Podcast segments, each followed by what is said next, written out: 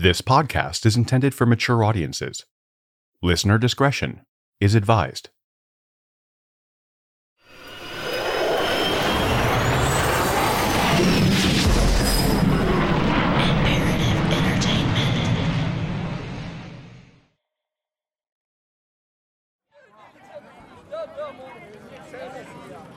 It's no secret that human beings are social animals.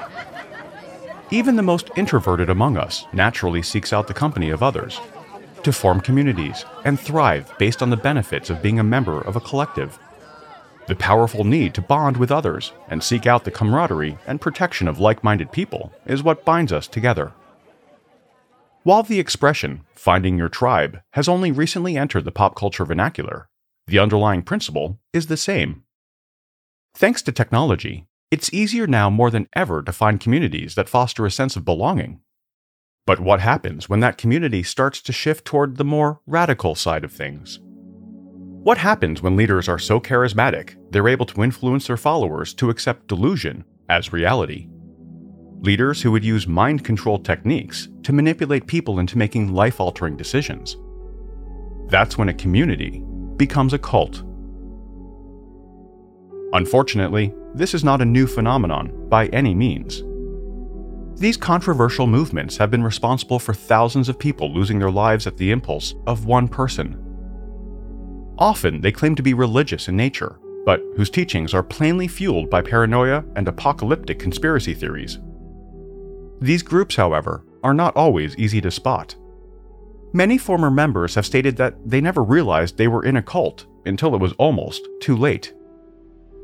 Cult leaders often prey on the vulnerable and disenfranchised, people who are themselves disillusioned with the world and are looking for answers and guidance. But it's not always the marginalized that are attracted to these groups. Professionals of all walks of life are just as likely to find themselves drawn to what looks more like a networking opportunity than a recruitment. By offering friendship, safety, and direction to those looking for it, leaders gain the unwavering trust of their followers. At the same time, they're also gradually isolating them from outsiders. This is often followed by strict rules being imposed, and even stricter consequences for breaking them. Followers eventually sacrifice their free will, giving themselves over to the only person they trust to provide the answers to their problems. With headline grabbing cults like the People's Temple, led by Jim Jones, and Heaven's Gate, the world has seen what can happen when groups are led by deranged leaders. 39 people between the ages of 24 and 72 committed the largest mass suicide ever on American soil. They all belonged to a space cult that nobody had heard of at that time Heaven's Gate. Based on what we know, this may be about people who thought it was time to shed their human containers because out there behind the Hale Bopp comet, there was a UFO waiting to transport them beyond this world to the kingdom of heaven. Another cult that gained notoriety was the Order of the Solar Temple. The organization's principles dated back to medieval European times, with members claiming to be disciples of a group known as the Knights Templar. This was a military order that was formed almost 1,000 years ago to protect holy sites. The 20th century incarnation, however, grabbed international attention, not for its defense of sacred relics, but after a series of mysterious suicides arson, and gruesome murders across Europe and Canada. My name is Eric Crosby. Welcome to True.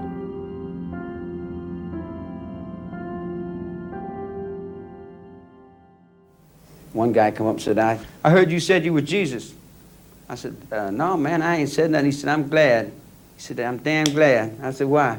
He said, I know you ain't him. I said, how do you know? He said, because I am. I said, okay.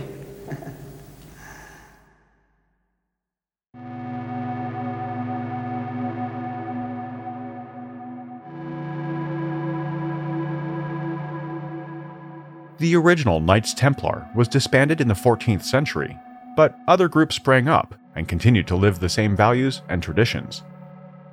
By the 1980s, one of those was the Order of the Solar Temple, the group was established by two men, Joseph Di Mambro and Luc Jouret.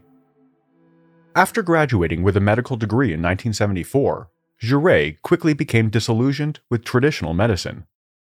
He started focusing instead on homeopathy and motivational speaking. For the next 10 years, Jouret traveled around the world, spending time in Australia, Asia, Europe, and Canada, where he held speaking engagements to company executives. Joseph Di Mambro was a longtime follower of occultism. In the early 1970s, he devoted himself to the New Age movement, establishing smaller organizations throughout France and Switzerland. The spiritual awareness groups were funded by their members, whose contributions helped pay for operational costs. Jouret and Di Mambro met when Jouret was invited to lecture at one of these New Age groups in Geneva.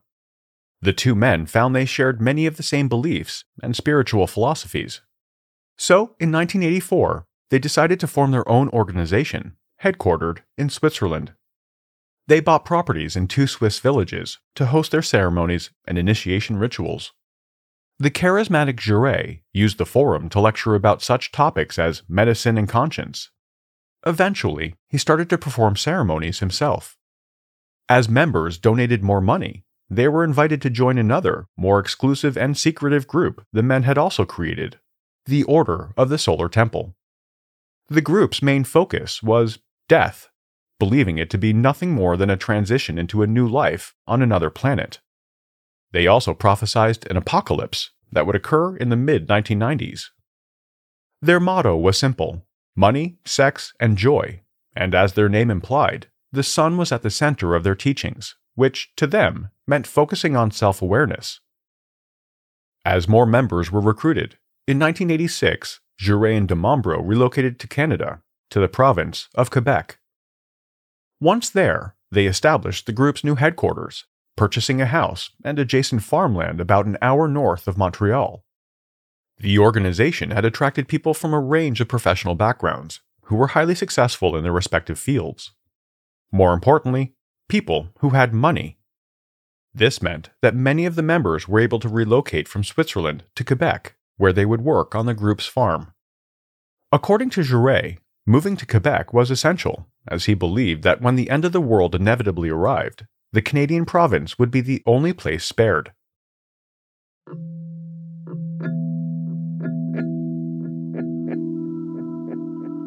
He repeatedly told members that while famine and war would destroy everything, it was fire that would be the key to their successful transition. He also believed fire was essential to the purification of one's soul on the journey to complete spiritual transformation. The group was growing, but by the early 1990s, concerns about the mismanagement of the organization's finances began surfacing. When one member, Tony Dutoit, discovered that DiMambro had been misappropriating funds, he told other members, which resulted in several followers leaving, including Dutoit and his wife. The rumors led to the establishment of several factions within the group, as more members demanded transparency about how their donations were being managed. While Jouret was considered the alluring teacher of wisdom, DiMambro's authoritarian style had earned him the unflattering nickname, the Dictator. Adding to the group's concerns, for some reason, Jouret had decided to carry a gun with an illegal silencer. When it was discovered and police pressed firearm charges against him, he left the country and moved back to Switzerland. By that time, it wasn't just the firearm charges that were plaguing the leaders. Authorities were also investigating Jouret and Di Mambro for running a money laundering operation from a rented apartment in Ottawa. An RCMP spokesman confirmed today that there is an ongoing investigation into money laundering by the Solar Temple cult. Radio Canada has reported the cult was a front used to cover up money laundering and arms smuggling. In Quebec, police are uncovering more. Legal problems aside, the leaders of the Solar Temple were facing an internal crisis, fueled by growing skepticism by its members. Jouret and Dimambro felt the need to take action to address what they perceived as insubordination amongst the group. So in early October 1994, they invited several outspoken members to discuss their concerns. A meeting was set up at the Quebec property and was attended by former members Tony Dutoit and his wife. The couple brought their three month old son, Emmanuel, wanting to show off how much he'd grown since they had left the group. They were also joined by their friend Dominique, who was still an active member, and a Swiss couple named Jerry and Colette Genoud. Unaware of the trap they had just walked into, the Dutoit would not be leaving the property alive.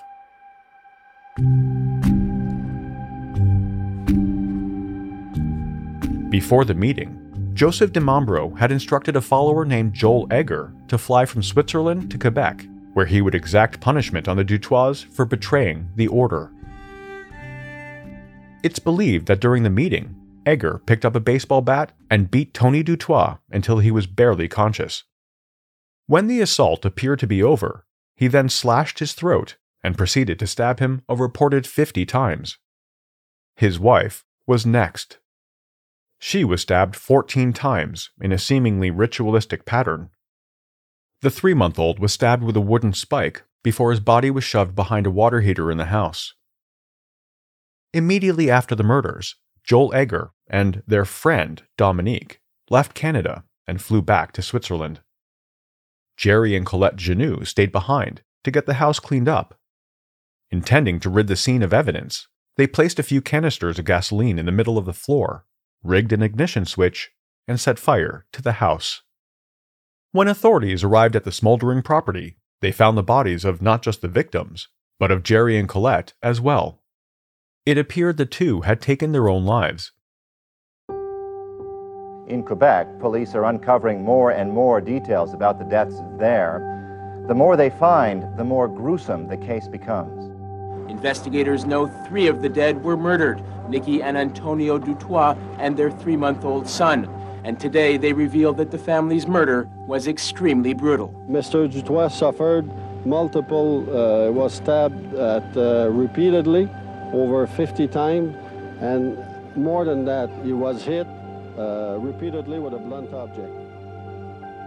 The bizarre and unexplained deaths of five people at the hands of a sect was tragic enough, but it was about to get a lot worse.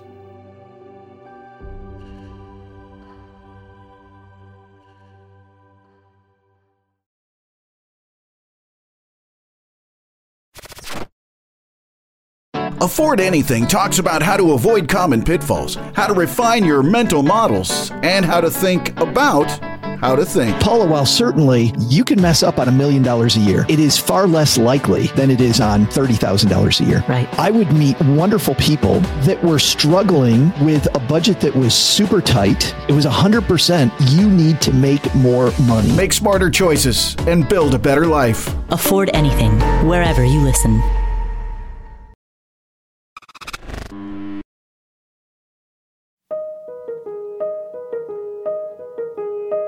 As authorities issued international arrest warrants for Jouret and Di Mambro, police in Switzerland were about to make a horrible discovery. The same day as the fire in Quebec, one of the properties owned by the Solar Temple there had also been set on fire. When investigators were finally able to access the building, they found hidden passages concealed behind false walls. They also found that the garage had been converted into a makeshift chapel, with mirrors and drapes covering the walls. Symbolic Templar paraphernalia was everywhere, as were dead bodies. Lying on the floor were 19 people, arranged in a star like formation, their feet pointed toward the center. Another four bodies were found, bringing the total to 23. 20 of the victims had gunshot wounds to the head, while others had been suffocated with plastic bags.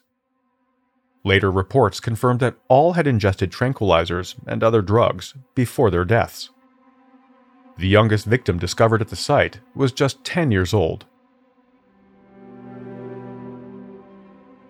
60 miles south of that location, two more properties owned by the Order of the Solar Temple had gone up in flames. Another 20 adults and five children were found dead, the youngest only four years old. Amongst the bodies, authorities found Joel Egger, who had killed the Dutoit family back in Quebec, along with his accomplice, Dominique. They also found several Canadians, including the mayor of a small Quebec town. Robert Ostiguy, who had only been elected a year earlier, and his wife Francois were a community minded, successful business couple. They were remembered as compassionate and giving. How they ended up among the dead bodies in Switzerland came as a shock to all those who knew them. Yet, the Ostiguys reportedly donated around $300,000 to the group, and may have even been administrators. The tragedy in Switzerland has cost this town two of its most prominent citizens. Inside City Hall, councilors were shocked by the news, but don't believe the couple took their own lives. It has to be a murder. It's impossible it's a suicide, especially for his wife. Because I, I know them too well. Some of the counselors had heard rumors about the couple's involvement with the solar temple, but they knew little more. Well, it's it's a small town. Everybody knows everybody. So uh, I heard that he was he was practicing that. He was in some sect, but I didn't know I didn't know what. I didn't know where. I didn't know nothing.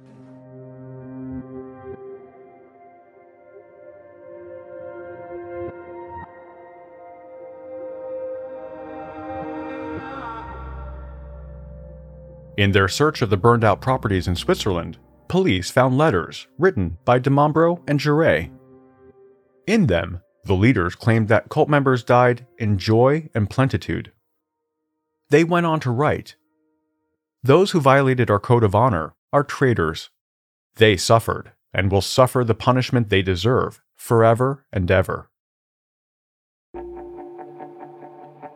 To investigators, it was looking less like a mass suicide and more like a mass murder.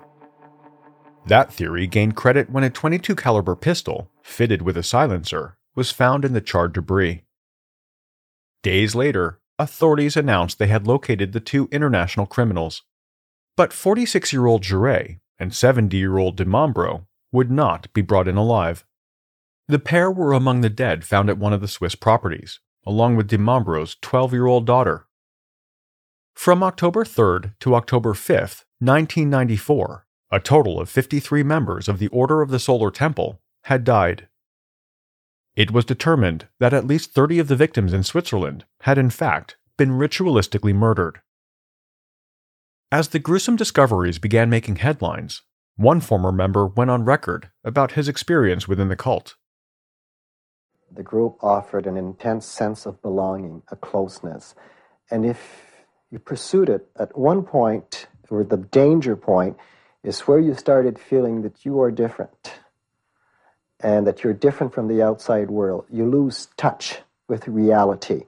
I was too naive and I didn't want to hear anything. The little bells kept ringing. Uh, you know, that little intuition, that little flash, and then you cover it up. How far it can go, I don't know. I, I'm one of the lucky ones.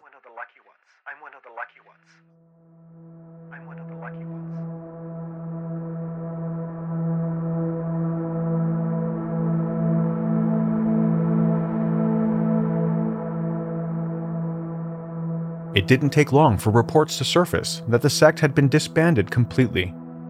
But there were some who remained skeptical. Even though Jouret and DiMambro were dead, how could anyone be sure that other members wouldn't continue their work? And on December 23, 1995, those concerns were realized. As police helicopters were conducting a sweep of an area in the French Alps where vehicles had been reported abandoned, they spotted something that made their skin crawl. As they scanned a wooded area not far from where the cars had parked, they saw 16 people lying out in the open. No one was moving.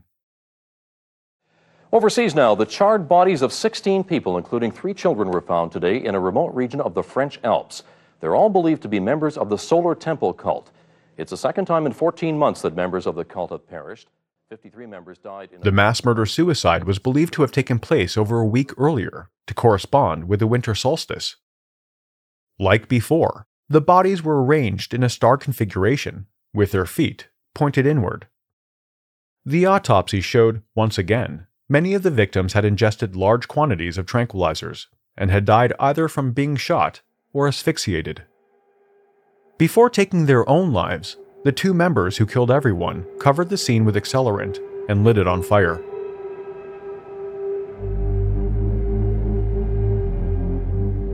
Just over a year later, back in Quebec, the Kez family were about to make headlines.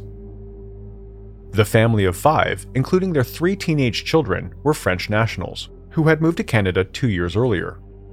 They had spoken with the media following the 1994 killings, where they sympathized with the victims and dispelled rumors that the cult remained an active presence in the province. In March 1997, however, the Kez family home went up in flames. When emergency services responded, they made a grim discovery. Inside what was left of the house were the remains of five people. In the rubble investigators discovered a sword and ceremonial robes found at other Solar Temple sites. Unlike the five people who died inside the house, including their parents and other cult members, the teenagers had been sleeping in a separate area. All three were heavily sedated with tranquilizers. To add to the tragedy, the Kez children didn't realize until the drugs had worn off that their parents had committed suicide. Like the previous fires in Canada and Europe, this one was also started using a timer connected to gas. For a brief period, police suspected the teenagers may have set the fire, but this was quickly ruled out.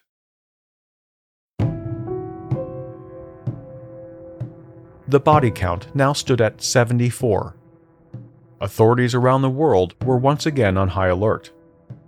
Clearly, the Order of the Solar Temple was still active, Canada had been reporting more Swiss nationals moving to Quebec over the years, believing it to be the one place that would escape the Great Crisis they thought was still coming. But it wasn't just Canada and Europe where the group appeared to be active. In 1998, police in the Canary Islands stopped yet another mass suicide attempt. A group of around 30 people, including children, planned to end their lives at a nearby volcano. This time, authorities not only prevented another incident, but they were able to arrest one of the leaders. A 57 year old German psychologist was later charged with organizing the attempted mass suicide. Jouret and Dimambro were gone, but clearly there was still leadership within the Doomsday cult. French police would later identify and arrest the person they believed was the Order's new leader. In 2001, 58 year old Michel Tabachnik, a high profile Swiss orchestra conductor, was charged with participating in the 1994 mass deaths of its members, including the death of his own wife. He was later acquitted, however, would face the same charges in 2006, but again was found not guilty. In 2001, in response to the influential power these leaders had over their followers, the French government introduced new legislation. It was designed to monitor the activities of fringe groups across the country. Any religious organization found to be using mind control techniques or illegal drugs as part of their activities would be open to prosecution. Let's hope it's enough to stop further incidents perpetrated by apocalyptic cults like the Order of the Solar Temple.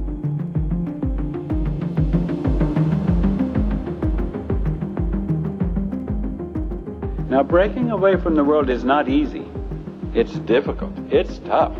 And breaking away doesn't mean that, you know, I'm, I'm going to go live in some place with this little cult and I'll, you know, spend time on weekends or at least on holidays with the family that I left because they're my. No. It means that you leave that world behind. You even become another individual. It means that even the mind that you had as a human is aborted. Within the past 24 hours, I have been clearly informed by my older member of how short the time is. The end of this civilization is very close. End of a civilization is accompanied by spading under, refurbishing the planet in preparation for another civilization. Your only chance to survive is to leave with us.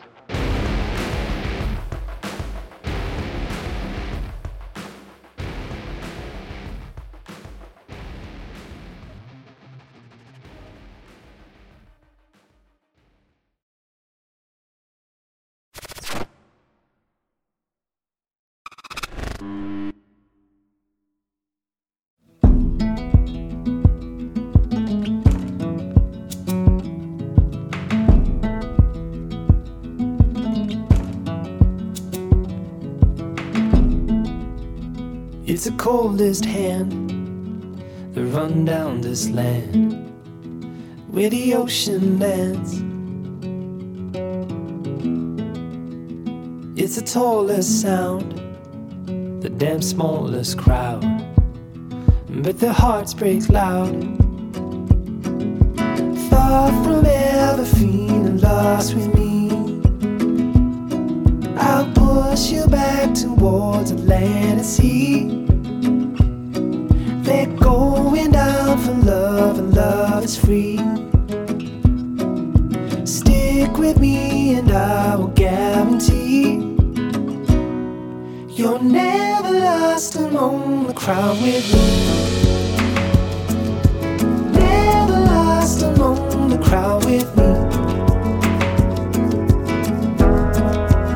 Everywhere you go, I'll be.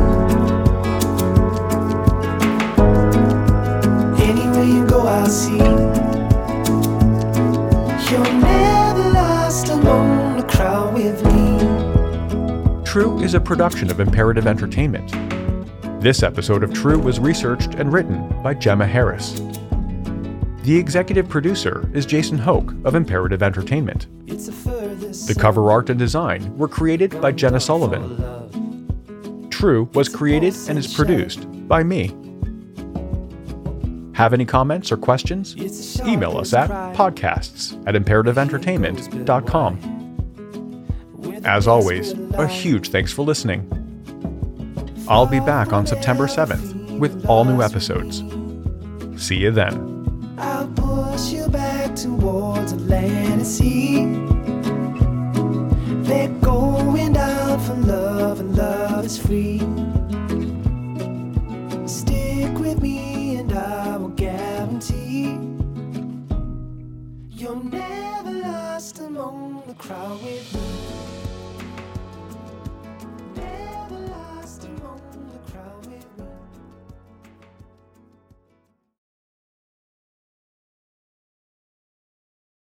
Bigger Pockets portfolio of podcasts are worthy of your investment. We're having a real conversation as real real estate investors. New episodes available every day. It's important to buy where it makes money and not necessarily where you want to travel to. Bigger Pockets, On the Market, Rookie Real Estate, or Money Podcast. The purpose of flipping is to create more cash so then you can reinvest into other types of properties. The Bigger Pockets Podcast on YouTube or wherever you listen.